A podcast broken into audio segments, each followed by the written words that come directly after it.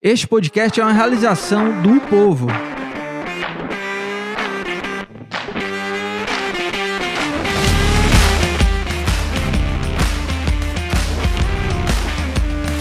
Eu recebia muitos ataques desse tipo e a pessoa, eu, não conseguia, eu não tinha espaço para explicar, né? Não tinha espaço para mostrar quem eu sou, né? Como pessoa.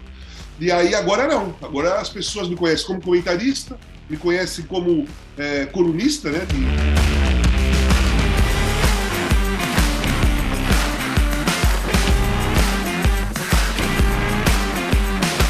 Fala pessoal, tudo bem? Footcast na área hoje um episódio especial, uma ocasião especial com um convidado à altura também. Eu sou Afonso Ribeiro e entrevistei o Walter Casagrande Júnior, né, ex-atacante, hoje comentarista, aqui para as páginas azuis do jornal O Povo, né? Quem quiser ler, né, ou assistir essa entrevista está disponível lá no Povo Mais, no jornal impresso, no nosso portal também, tanto em texto quanto em vídeo. E agora a gente está aqui no Footcast disponibilizando em áudio também, né? A gente bateu um papo com o Casão aí sobre né, futebol principalmente, seleção brasileira, Copa do Mundo, Neymar, futebol cearense também. Ele falou do Fortaleza, elogiou o Voivoda, falou do Ceará. A gente abordou também questões sociais e políticas aí do Brasil, né, com essa eleição é, presidencial, principalmente. O Casão né, sempre foi uma figura muito atuante, muito ativa aí em pautas sociais e políticas do país, desde a democracia corintiana, né, que ele foi uma figura muito importante. É, falamos aí sobre a, a, vida dele também, né? Ele que travou aí uma luta é, contra as drogas, né? E até hoje ele fala muito disso. Então, falamos sobre isso também na entrevista. Uma entrevista bem legal. É, só fazer o adendo de que essa entrevista foi gravada no começo de setembro, né? Então, algumas partes ali que o Casão ainda fala podem né, já ter passado, já ter ocorrido, mas é, de resto, uma entrevista bem completa, bem legal para você curtir. Espero que você goste. E a gente volta em breve com um episódio é, regular do Footcast, falando muito sobre futebol cearense. Valeu! Casão, já te agradecendo primeiro por disponibilizar um tempinho na sua agenda, né, que está bem concorrida e bem corrida também. É, queria que você começasse falando sabe, como está essa sua nova fase na vida, né, que você saiu da Globo depois de muitos anos, já abraçou outros projetos também, mas imagino que teve uma, uma nova rotina agora, né? Sim. Ah, obrigado pelo convite, Afonso. Estou bastante feliz aí conversar com você. Cara, assim, minha rotina mudou completamente. É, não é que ela é, não é nem pior e nem melhor, né? Ela é diferente, né? Outras coisas eu estou fazendo. Mas é, eu estou bastante feliz com esse novo momento. Estou é, escrevendo para o UOL, estou escrevendo para a Folha, estou me dedicando mais à coluna mesmo, a textos, né, do que é, televisão o ano que vem, se pintar algum algum convite tal, nós vamos, a gente vai ver. Mas eu estou bastante feliz com esse momento, porque eu estou podendo escrever os assuntos que eu quiser, tanto na Folha como no UOL. Eu escrevo bastante sobre futebol, sobre jogadores, mas escrevo também sobre a, a, as questões sociais, políticas, os povos indígenas, todas as questões que eu acho que são importantes e merecem espaço e devem ter espaço, né?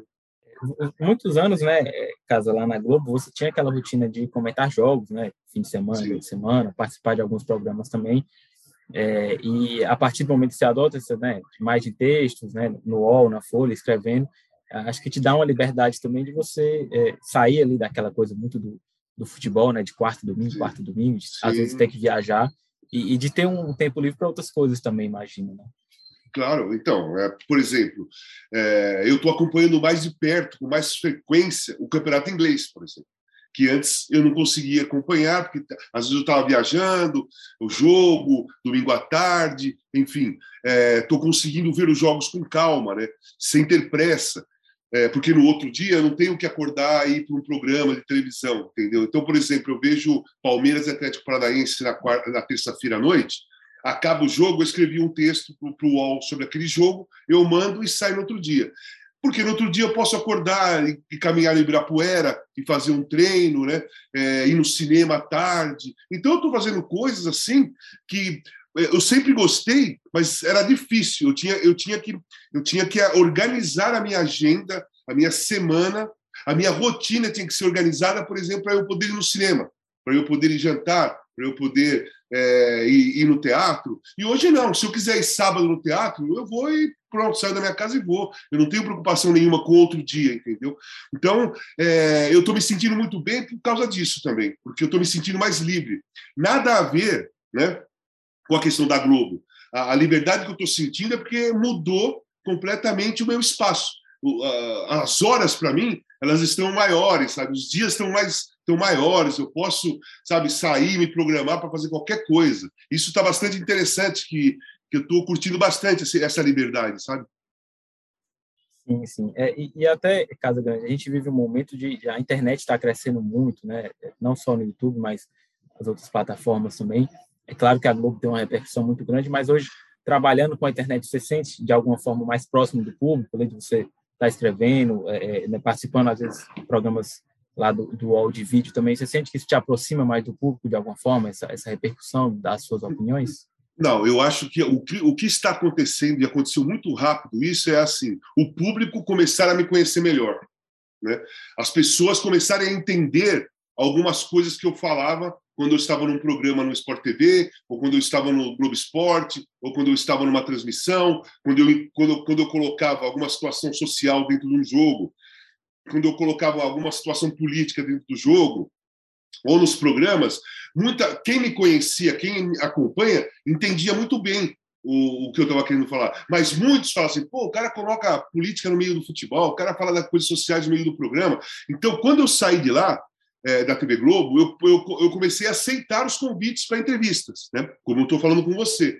Então, eu estou fazendo isso desde quando eu saí muitos podcasts, é, programa de televisão diferentes do que eu fazia. Pô, eu fiz a Cátia Fonseca na Bandeirantes, que é um programa mais popular, né, à tarde, foi maravilhoso, curti pra caramba. É, gravei com a Prioli também, outro tipo de programa, sabe, rádios, enfim. Então eu estou tendo tempo, eu tô, é, tendo vários programas, participando de vários programas com muito tempo para eu falar sobre os meus pensamentos, as minhas ideias sobre mim, entendeu? As pessoas, como você me perguntou agora. Então, o que, que, eu, que, que eu posso falar para você? Hoje, hoje o público me conhece muito mais do que eles conheciam antes. Hoje, eles me entendem muito mais do que entendiam antes. Isso não quer dizer que aqueles que não gostavam voltaram, começaram a gostar, ou aqueles que gostavam pararam de gostar. Não é isso. Pode não gostar de mim, mas está me entendendo melhor. Né? E quem gostava está me entendendo melhor também. Então, isso, para mim, está sendo muito importante, porque antes eu me sentia um pouco é, preso nesse sentido. Eu recebia muitos ataques desse tipo e a pessoa, eu, não conseguia, eu não tinha espaço para explicar, né? não tinha espaço para mostrar quem eu sou né, como pessoa. E aí agora não. Agora as pessoas me conhecem como comentarista, me conhecem como é, colunista né, de, de, jornal e me conhece muito mais como pessoa, sabe como eu penso, desde criança. Porque eu estou falando da minha vida desde criança por, por bastante tempo, vários programas. Né? Uhum. É, você já trouxe o tema, né, Casa Grande, sobre é, as suas opiniões né, de política, que você, inclusive, é, coloca isso no futebol, né? Eu queria já aproveitar, né, nesse dia que a gente está gravando, dia 1 de setembro, é aniversário do Corinthians, né? Naturalmente, o tema da democracia vem sempre à tona, né? O clube, inclusive, publicou, né, relembrando da democracia, que você foi uma figura muito importante. É, eu queria que você falasse um pouquinho, né, até aproveitando esse momento que a gente vive no país também, um pouquinho da democracia corintiana, e se você imagina é, se poderia acontecer algo paralelo hoje em dia. Não, cara, é assim, a democracia corintiana, lá no começo dos anos 80, ela foi uma, foi uma assim, foi destino, foi encaixando um monte de coisas para acontecer aquilo, né? Encaixando jogadores no mesmo time que pensavam da mesma forma, encaixando num time do povo, como era o Corinthians, né? Encaixando também com uma torcida que já tinha se posicionado politicamente na época da anistia, né? E o país ainda ditadura militar pesada, não estava leve, como algumas pessoas pensam. Em 81 tinha acontecido o um atentado no Rio Centro, no Rio de Janeiro. A democracia comunista começou em 82. Então, muitas coisas estavam acontecendo ali e o jogador de futebol sempre é, numa situação confortável, ou seja, tudo bem, não é comigo, eu jogo, ganho meu dinheiro, eu me divirto, tal, mas não me envolvo com o que está acontecendo no país. E ali, de repente, é, tinha o Magrão, tinha eu, tinha o Vladimir, o Adilson Monteiro Alves, que foi que era vice-presidente de futebol, que era sem, sem apoio de uma, direção, de uma direção, não existia, não dava para fazer uma, uma democracia corintiana, né? Então, encaixou ali, as, as pessoas foram se encaixando. E aí nós começamos a, a, a, a, ter opiniões internas, né, de, de, decisões de viagem, de contratação, de concentração e tudo mais, e levamos isso para fora. Né? Levamos isso para fora, porque 82 foi a primeira eleição direta para o governo do Estado, depois do golpe de 64, e ali já começamos a, participar, já começamos a pôr a cara, mas no futebol, tem que deixar bem claro, nada acontece, você não consegue fazer movimento nenhum se a bola não estiver rolando direito. Né? E a coisa principal do nosso time era o seguinte: todos nós tínhamos consciência de que nós tínhamos que jogar muito, nós tínhamos que ganhar os jogos, ganhar jogando bem. Nós tínhamos que ser campeões naquele ano de 82. Todo mundo tinha isso na cabeça. E, nem, e nunca, e nunca teve uma reunião para sentar para falar assim, a gente, vocês sabem que nós temos que jogar bem, nós temos que ganhar. Essa é a nossa responsabilidade. Nós nunca precisamos fazer isso porque todos tinham essa consciência. Né? Nunca precisou fazer uma reunião para chamar a atenção de um jogador. Ô meu, você não está se esforçando. Nunca teve isso. Então, é, aquele movimento começou a crescer. É claro que vivenciando, você não sabe a dimensão do que está acontecendo. Teve a participação das diretas já, que foi uma coisa impactante. Em 84, eu, Vladimir, Magrão, o Adilson no palanque da, do Vale do Angabaú, um mar de gente lá que a, a, única participação do esporte, do futebol naquilo lá, era, era, a gente, a gente da democracia corintiana. A única participação de 82 até é, 84, né, em relação à política social do país interna, era só a democracia corintiana. Então, cara, foi um, momento. Eu não tenho dúvida que foi o movimento mais importante do futebol mundial, de uma equipe de futebol. Eu já participei de diversos. É, diversos documentários pelo mundo afora sobre a democracia corintiana, entrevistas. Não tem uma entrevista em qualquer jornalista do mundo que a segunda ou a terceira pergunta não seja me, conta como é a democracia corintiana. Então foi, foi um, um, um marco né, na, na, história do futebol mundial e dentro do Corinthians. Né? E eu sei que a torcida do Corinthians mudou. Nós estamos já em 2022, é, muita juventude que talvez não tenha acompanhado, mas o clube e os torcedores do Corinthians, eles têm um carinho muito grande para aqueles, para aqueles personagens, aqueles personagens da democracia corintiana. É, eu até já vi você falar algumas vezes, né, Casa Grande, da questão que hoje em dia é, você sente falta, né, dos jogadores se posicionarem, sejam a favor do que você pensa ou contrário, mas que você sente é, falta disso realmente são, são poucos, né? É, eu queria te ouvir, né, sobre isso também e, e a que é que você acha que se deve isso, né, os jogadores não se posicionarem sobre questões, não, não a partidos, a política, mas questões sociais mesmo do país. Exatamente, o que eu cobro, é, é lógico que eu cobro, eu cobro uma participação como um todo do jogador de futebol, mas na questão política, tem gente que não quer se envolver. Ok, Ninguém é obrigado. Mas todos não querem se envolver. Quantos jogadores de futebol brasileiro existem, é, principalmente os da Europa, vai, que ganham muito bem, que estão numa situação confortável? Não dá para cobrar jogadores que ganham pouco, que estão, estão espalhados, que é a grande maioria, na realidade. Eu cobro desses jogadores de seleção brasileira. Né?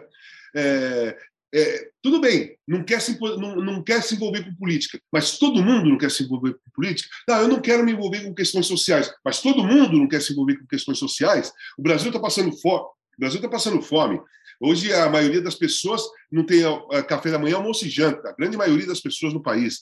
E você não vê é, um jogador de futebol em ano de Copa do Mundo, que o jogador já é, já tem visibilidade todos os anos, mas ano de, ano de Copa do Mundo, jogador de seleção, o que ele fala espalha pelo mundo todo.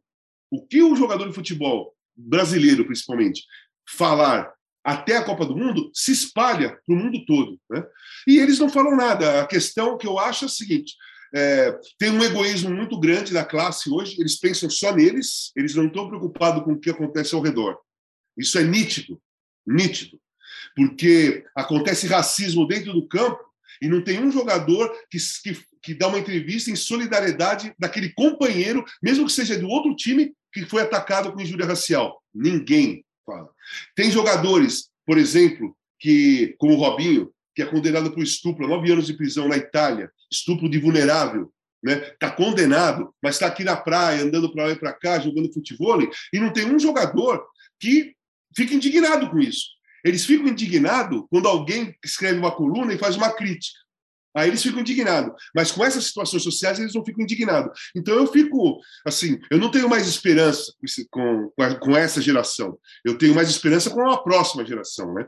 É, eu acho que a coisa principal é a ostentação, a coisa, as coisas principais que afastaram o jogador de futebol de, de pensar na parte, na parte social é a ostentação e o egoísmo. São coisas que são muito próximas. Né? Você é egoísta e tem, então você ostenta. Você não está preocupado, por exemplo, de postar um, uma mansão, um carro de luxo, é, férias, é, iates, mesmo sabendo que aqui no Brasil, 90% das pessoas não tem condições de ter aquilo que eles estão mostrando. Né? É, e aí, o torcedor, aí os caras falam, porra, por que você acha que o torcedor brasileiro ele, ele, não se identifica com a seleção brasileira? Cara, como que você vai se identificar se você não, se você não tem grana para dar alimentação para os seus filhos, alimentação total para os seus filhos. Você não tem grana, mas você é torcedor da seleção brasileira. Aí você olha um ídolo seu postando um iate e você não tendo uh, dinheiro para comprar comida, a distância aumenta.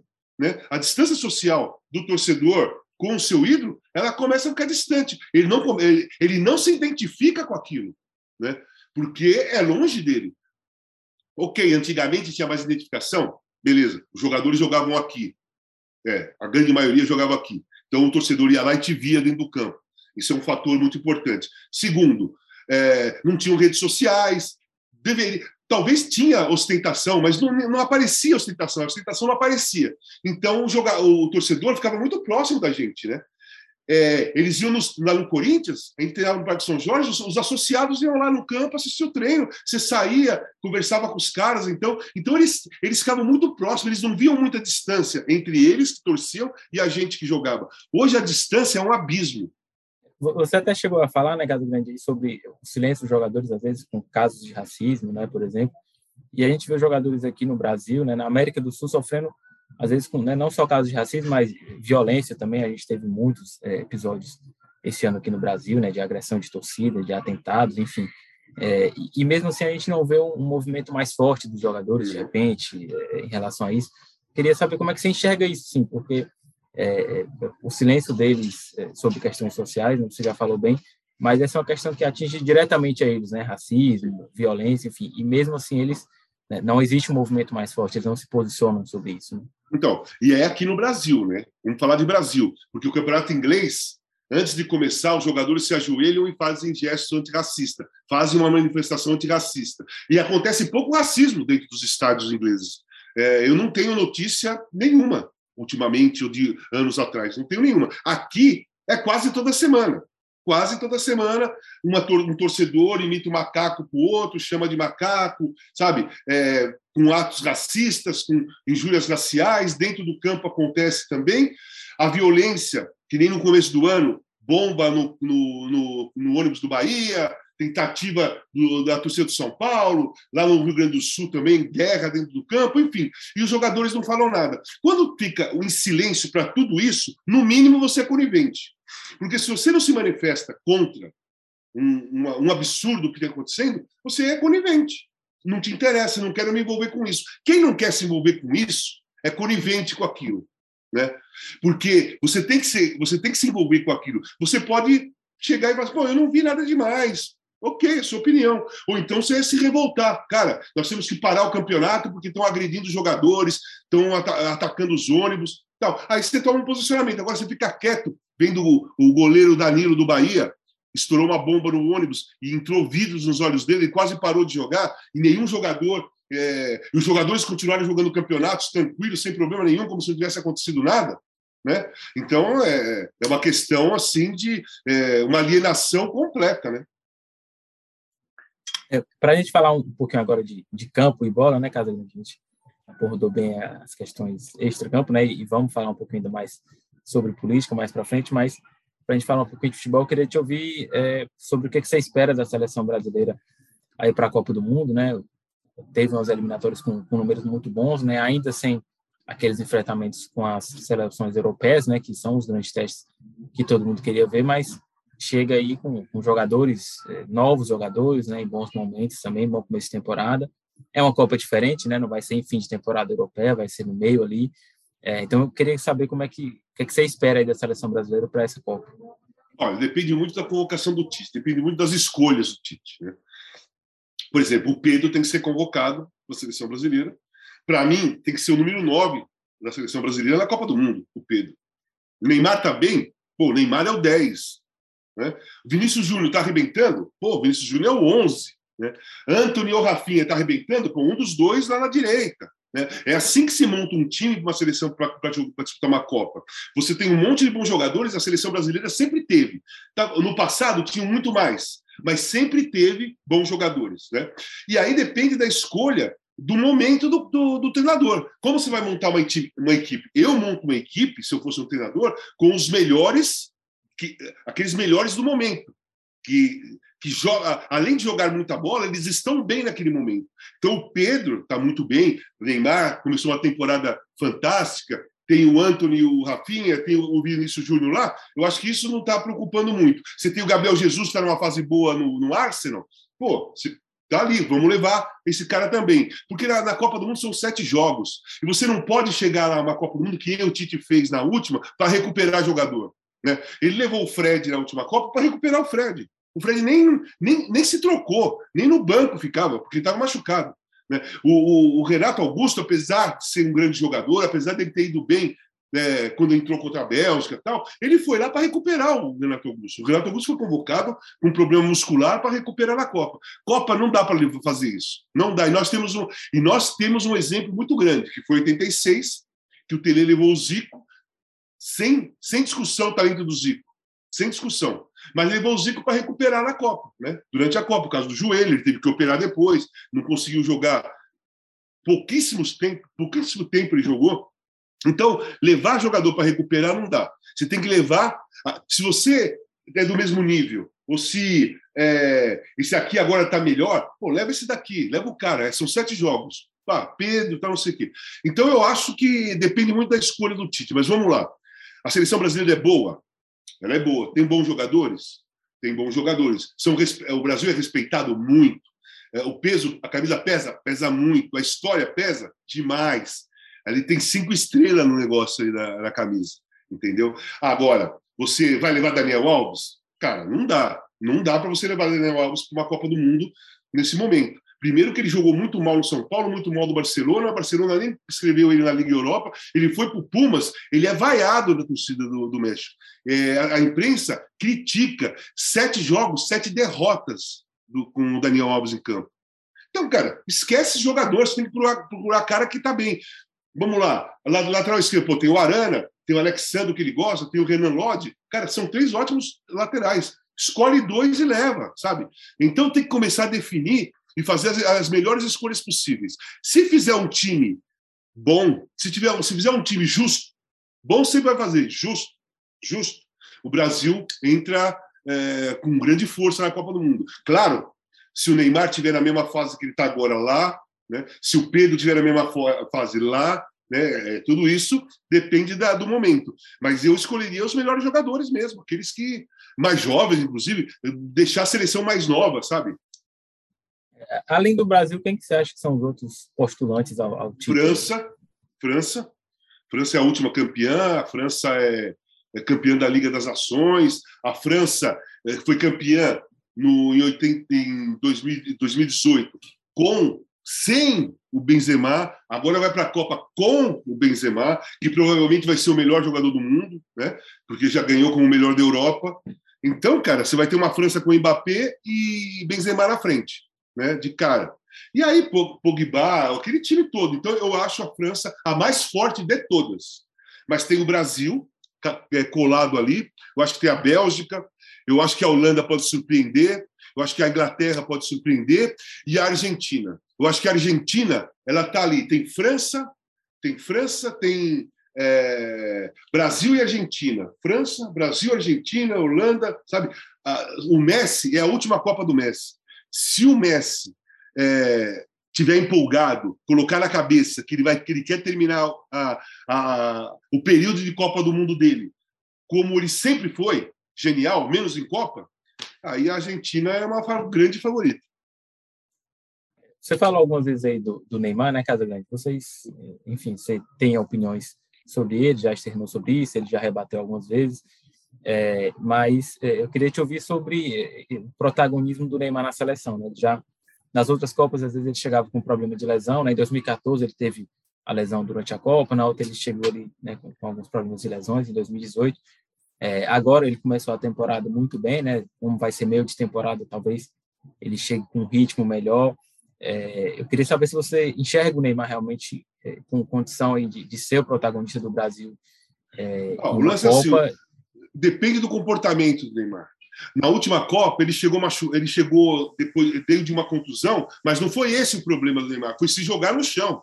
Né? É, ele, virou, ele virou meme, piada no mundo todo, por causa daquele comportamento dele ali. Então, se ele ficar de pé e jogar, claro que ele, ele pode ser protagonista, mas o meu pé atrás é exatamente nessas coisas assim. Eu tenho um pé atrás por causa disso. Na última Copa, na véspera da estreia contra a Suíça, o cabeleireiro foi lá pintar o cabelo dele. Cortar o cabelo dele. Véspera de Copa do Mundo, você está preocupado com o cabelo? Cara, véspera de Copa do Mundo, véspera de final de campeonato. Pô, cara, você vai estrear na Copa do Mundo, a sua cabeça na véspera é o jogo, pensando como que eu vou jogar, pensando como que eu vou fazer gol, o que eu posso fazer, empolgado, quero arrebentar, quero fazer gol, não pensar no cabelo. Né? Então, é, é essas são essas escolhas que tiram o foco. Isso tira o foco. Você ficar pensando no cabelo na véspera de, uma, de um jogo de Copa do Mundo, você está tirando o foco. Você não pode ficar pensando no cabelo, você pode pensar um monte de coisa. Menos no cabelo, você pode pensar na sua filha, seus filhos, na sua mulher, nos seus pais, tudo isso que te motiva para o jogo, mas não o cabelo. Pensar em pintar o cabelo, cortar o cabelo, não vai motivar ninguém para jogar. Então, eu não gostei desse comportamento dele na Copa passada. E aí eu tenho um pé atrás. Eu, eu quero esperar, talento ele tem, é indiscutível, mas eu tenho um pé atrás com o comportamento dele. Ele é muito egocêntrico. Então, às vezes, na última Copa do Mundo, ele foi lá e quis aparecer mais do que jogar. Né? Ele, quis, ele, ele ficava se jogando no chão para as pessoas falar: nossa, olha como o Neymar apanha, olha como o Neymar toma pancada. Cara, e virou meme no mundo todo. Então, se ele ficar de pé e jogar sério, eu acredito que ele possa ser um, um dos protagonistas. Porque é o seguinte, só uma coisa, Benzema vai querer voar na Copa porque ele não foi na última. O Mbappé já foi o melhor jovem da última Copa, ele vai querer ser campeão de novo e talvez ser o melhor na Copa. Messi, a última Copa, vai querer arrebentar na Copa. Né? De Bruyne, Lukaku, os caras da Bélgica fizeram uma ótima Copa do Mundo passada e não chegaram é, à final. Cara, eles vão querer também, talvez seja a última de alguns deles, tá? vão querer arrebentar também. A Holanda também. Então, cara, se você não, se, se não chegar na Copa focado e querendo arrebentar, vai ser atropelado. Copa do Mundo é assim, cara. Se você vacilar, você é atropelado. É, o, o, o Tite, né, Casemiro, nas últimas semanas, ele, ele participou de uma rodada de entrevistas para alguns veículos. É, em alguns ele foi perguntado né, sobre se depois da Copa o Brasil é, é, visitaria né, o presidente Jair Bolsonaro em caso de título, que é uma, uma tradição né, que existe no, no, país em caso de conquista, e ele falou que não, né, ganhando ou perdendo, ele não visitaria. É, queria saber de que forma você enxerga isso, né, ali na Copa América houve ali uma polêmica né, sobre a parte política do país, de jogar uma competição, é, o Tite até chegou a se posicionar assim, mais ou menos, enfim, queria saber como você enxerga essa, essa posição dele de que mesmo o Brasil sendo campeão, ele não vai visitar lá o presidente Jair Bolsonaro? Cara, é um posicionamento dele. Cara, é, assim, se eu, se eu fosse jogador da seleção, se eu fosse é, treinador como o Tite, se eu fosse auxiliar técnico, se eu fosse massagista, eu não iria lá cumprimentar o Jair Bolsonaro, de forma nenhuma. Que vou cumprimentar o quê? É, eu não tenho nada para cumprimentar pelo, pelo que o Brasil está passando, pelo que o país, como o país está, armas na rua, violência, corrupção correndo solto, mentiras, enganações, fake news, enfim, o Brasil está destruído cada vez mais por causa dele. O, por que, que o Tite tem que ir lá cumprimentar o Jair Bolsonaro? E aí o Tite tem razão em outra coisa. Ele vai sair depois da Copa, certo? Que ele já falou. Acabou a Copa do Mundo, ele sai da seleção, né? Então, cara, aí vira cidadão é, Agenor. Então, o cidadão Agenor não quer ir lá é, cumprimentar o Jair Bolsonaro e pronto, sabe? A responsabilidade é dele, ele assume a responsabilidade. Eu acho que quem quiser ir, vai, quem não quiser ir, não ir, não vai, não pode ser obrigado a ir. Né? Você não pode ser obrigado a ir. É, até falando sobre isso, né, Caso sobre, né, você falou, o Tite já declarou que sai do Brasil após a Copa, né, da seleção. É, e tem aí, né, muitas pessoas entusiastas aí do Abel Ferreira, por exemplo, do Palmeiras, né, já há muitos anos uma discussão se o Brasil deveria ter um, um estrangeiro, né, na, na seleção. É, queria te ouvir sobre isso, se você acha que é o momento de repente de um estrangeiro, se você vê algum treinador brasileiro em condição de substituir o Tite. Não, eu, é, é claro que a gente prefere sempre treinador brasileiro, mas tem que ter um treinador brasileiro na hora que o Tite sair, no auge, né? fazendo grandes trabalhos. E não é um grande trabalho de três meses, não é um grande trabalho de quatro meses. Cara, para você ser treinador da seleção brasileira, você tem que ter um, uh, grandes trabalhos já de três, quatro anos, né? Ali, sempre no topo, levando seu time para a final, disputando final, sendo campeão, perdendo a final, classificando. Enfim, é, isso é um grande. E qual é o treinador que é, que está fazendo isso há mais de dois anos? Qual é o treinador brasileiro? Nenhum. Nenhum. Qual é o treinador que está fazendo isso? É o Abel Ferreira. Então eu não vejo problema algum, na minha opinião, se você não tem um treinador brasileiro no auge, na hora que o Tite sair, você colocar um, um treinador estrangeiro, mas que trabalhe aqui. Um treinador que conhece o futebol brasileiro, um treinador que conhece o ambiente do Brasil, um treinador que já está aqui, já foi campeão é, Copa do Brasil, bicampeão da Libertadores, Supercopa, vai provavelmente ser campeão brasileiro, né, está numa distância boa do segundo colocado. Enfim, cara, é o treinador mais vencedor que nós temos no Brasil nos últimos quatro anos. Nos últimos quatro anos. Porque o Jorge Jesus ganhou dois títulos, saiu. O Rogério Ceni ganhou o brasileiro no Flamengo, saiu. Aí veio é, Domenech, eu acho que veio antes o Domenech, veio o Paulo Souza. Agora está o Dorival fazendo um ótimo trabalho, mas de dois meses para cá. Né?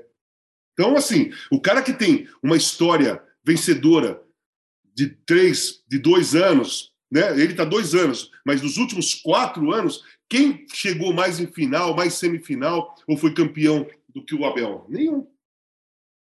Não estou contando o campeonato estadual, tá? Estou falando brasileiro, Copa do Brasil, Libertadores, essas coisas. É, ainda sobre futebol, Casa Grande, antes da gente passar mais para a parte da sua vida e questões políticas também, é, eu queria te ouvir sobre esse momento já de alguns anos que os clubes daqui, né, do Ceará têm vivido, né, tanto Fortaleza quanto Ceará, com destaque aí, né, com bons trabalhos dentro e fora de campo, bons resultados, participando de competições internacionais. É, queria saber de que forma que você enxerga isso, né? Já ouvi, já ouvi você algumas vezes elogiando o Voivoda, né? O próprio Dorival passou aqui recentemente também. Enfim, é, de que forma é, você avalia esse trabalho dos clubes? É a importância, né, de ter clubes aqui do Nordeste com bons resultados nacionais? Cara, é, eu adoro o time do Fortaleza jogar. E o time do Fortaleza é muito forte. E está demonstrando que é forte. Porque terminou, passou o primeiro turno inteirinho na zona de rebaixamento e muito, muitas rodadas em último lugar. Muitas rodadas em último lugar. Disputando a Libertadores, né? Foi, passou de fase, aí foi eliminado, não conseguia encaixar os dois, os três campeonatos, Copa do Brasil, Libertadores não conseguia encaixar, perdeu, perdeu, perdeu no, no Campeonato Brasileiro. Olha agora, Agora, não perdeu nenhuma no segundo turno, já está distante da, da, da, zona de rebaixamento e vai lutar por uma vaga na Libertadores, Fortaleza. Isso mostra o quê? Que aquele período que o, que o Fortaleza estava mal, estava perdendo, não estava conseguindo jogar, era porque não tem um elenco, é, um elenco grande, com muita qualidade, para disputar três torneios. Aí os principais jogadores começam a cansar. Né? Você, fica, você tem que usar sempre os principais jogadores, você dá uma revezada em um ou outro. Mas o Pikachu, por exemplo, joga quase todas as partidas. Então, os jogadores vão se desgastando. Agora, quando ele ficou só com o Campeonato Brasileiro, né? o Voivoda ficou só com o Campeonato Brasileiro, onde ele está? Olha como ele está fazendo. Então, eu gosto muito do futebol do, do, do Fortaleza. Eu gosto de algumas partidas do Ceará. O Ceará também faz boas partidas. Sinto falta Agora vamos, vamos falar, sentir falta do Bahia na Série A, do Esporte Recife, do Náutico, do Santa Cruz, do Vitória da Bahia, principalmente, né? Esses times, é, cara, tem que reagir, porque esses times fazem parte da história do futebol brasileiro. Muito, fazem, fazem parte tanto quanto os grandes times dos grandes centros porque sempre disputaram o Campeonato Brasileiro. Então, eu acho que o, o, o, futebol desses times aí tem que, tem que crescer, tem que se estruturar, porque o Nordeste precisa ser mais forte. Você não pode ficar dependendo de dois times, três times só. né, do, do, Nordeste. Tem que ter aquela massa, né? Você tem que ir lá, para Recife lá e, tem, e ficar uma semana para jogar com dois times, entendeu? É assim que na minha época era assim. Eu ia viajava na segunda-feira para jogar com Santa Cruz na quarta noite, e o Náutico no domingo, e depois o Bahia na quarta, era assim. É, voltando aí para as questões políticas né, e sociais, é, no mês passado a gente teve o um movimento né, da, da, Carta da Democracia, eu vi você se posicionando né, muito é, é, claramente sobre isso. Eu queria que você falasse um pouquinho da importância disso nesse momento que o país vive. É, a gente está próximo aí do, do 7 de setembro, né? a entrevista vai lá depois disso já, mas, é, enfim, eu queria que você abordasse um pouquinho sobre isso, né? a importância da Carta da, da Democracia, né? o posicionamento de tanta gente é, nesse momento que a gente vive. Então, cara, o lance é o seguinte: vamos, vamos falar real do que está acontecendo no país. A real. A democracia está sendo atacada faz quatro anos e esse governo não é democrático.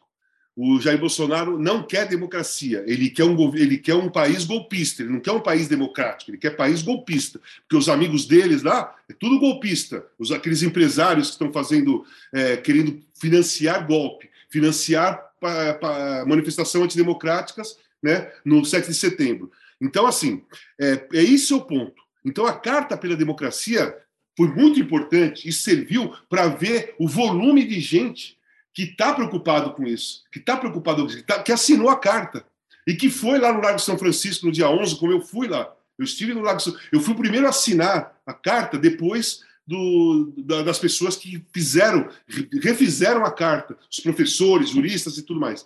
E fui lá, né, no, no dia 11. Porque eu acho que tem que marcar presença. Eu não fui lá fazer discurso. Eu não fui lá subir no, no, no, palco, no palanque, falar em microfone. Não fui lá fazer isso. Eu fui lá para as pessoas verem que o que eu falo, na, na, o que eu falava na TV, o que eu escrevo nas colunas, é, eu tenho que mostrar que tem coerência, tem que ter a minha presença também no dia do ato. Né? Não adianta só escrever, pô, é legal, a carta para a democracia, vamos assinar, tá, tá, tá, tá, tá, e aí no dia eu fico na minha casa vendo televisão. Não, eu não sou assim. Eu, eu, eu, tenho, eu tenho um comportamento coerente com aquilo que eu falo, aquilo que eu escrevo e as minhas atitudes. Então mostrou, foi bom para mostrar o volume de gente no Brasil todo que está preocupado com isso. Então, o que, que, nós vamos fazer? O que, nós demonstramos? O, o, a, a, maior, a, maior, parte do povo brasileiro quer democracia, quer segurar a nossa democracia, quer proteger a nossa democracia, sabe?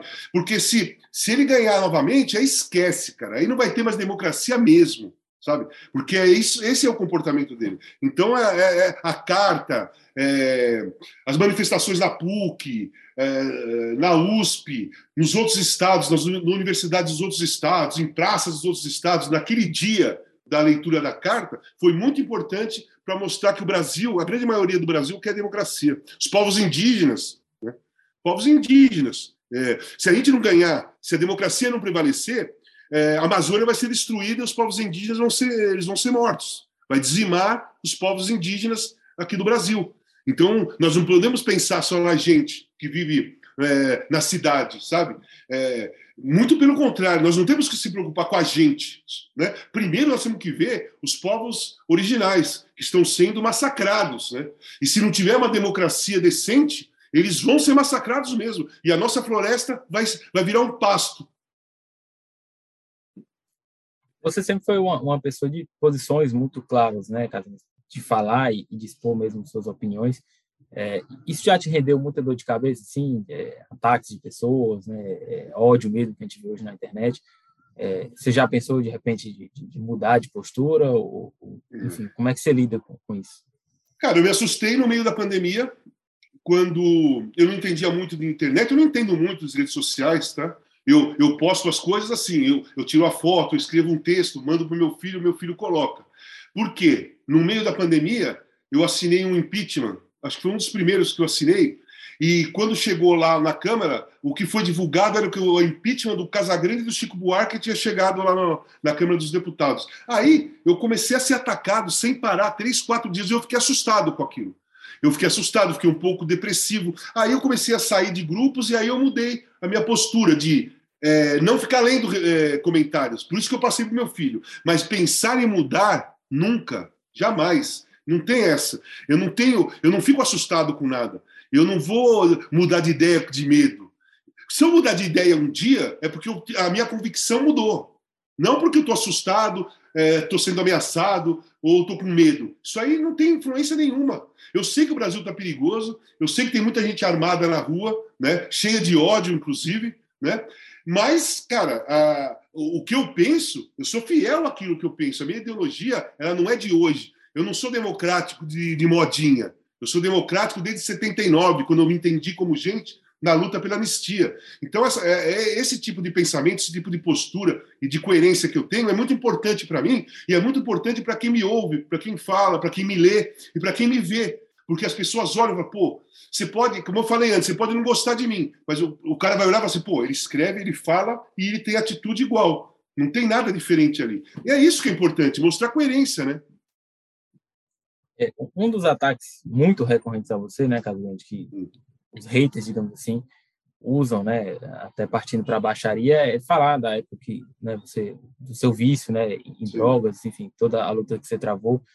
É, imagino que você tenha visto já isso em algum momento. Eu queria Sim. saber é, como é que você, é, enfim, né, é uma coisa muito lamentável, né, a pessoa usar esse, esse artifício Sim. tão baixo, mas é, de que forma não, você vê isso? Baixo e mentiroso, porque eu não uso drogas, né? Eu sim, fui, sim. Eu fui um usuário, eu sou dependente químico, mas não uso droga há anos. Não bebo, não fumo cigarro, não faço nada. Enfim, então eu vou te explicar, eu vou contar uma historinha curta que aconteceu no Ibirapuera para você ver como eu penso.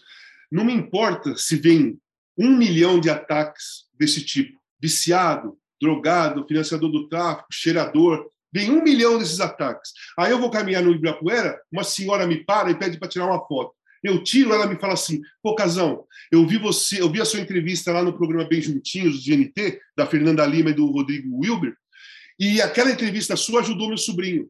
Cara, isso aí isso é goleada na, num milhão de ataques. É goleada. Porque a minha vida, o que eu passei na minha vida, é, os livros que eu escrevi, a série que saiu, está servindo para isso para alertar dar conhecimento e ajudar pessoas, encorajar pais, encorajar o dependente químico a procurar uma ajuda, a se internar, entender uma internação, entender um tratamento. É esse o meu papel. Agora, é, tô, meu, não tem influência nenhuma na minha cabeça esses, esses ataques. O que tem influência na minha cabeça é exatamente quando eu encontro pessoas que me falam isso, e que não é uma só. Desde quando eu escrevi o livro com Gilvan Ribeiro, 2013, eu acho, o primeiro livro, Casagrande e seus Demônios, de lá para cá, diversas pessoas falaram isso para mim, que ajudou o filho, que ajudou a filha, que ajudou o marido, que ajudou a mulher, sabe?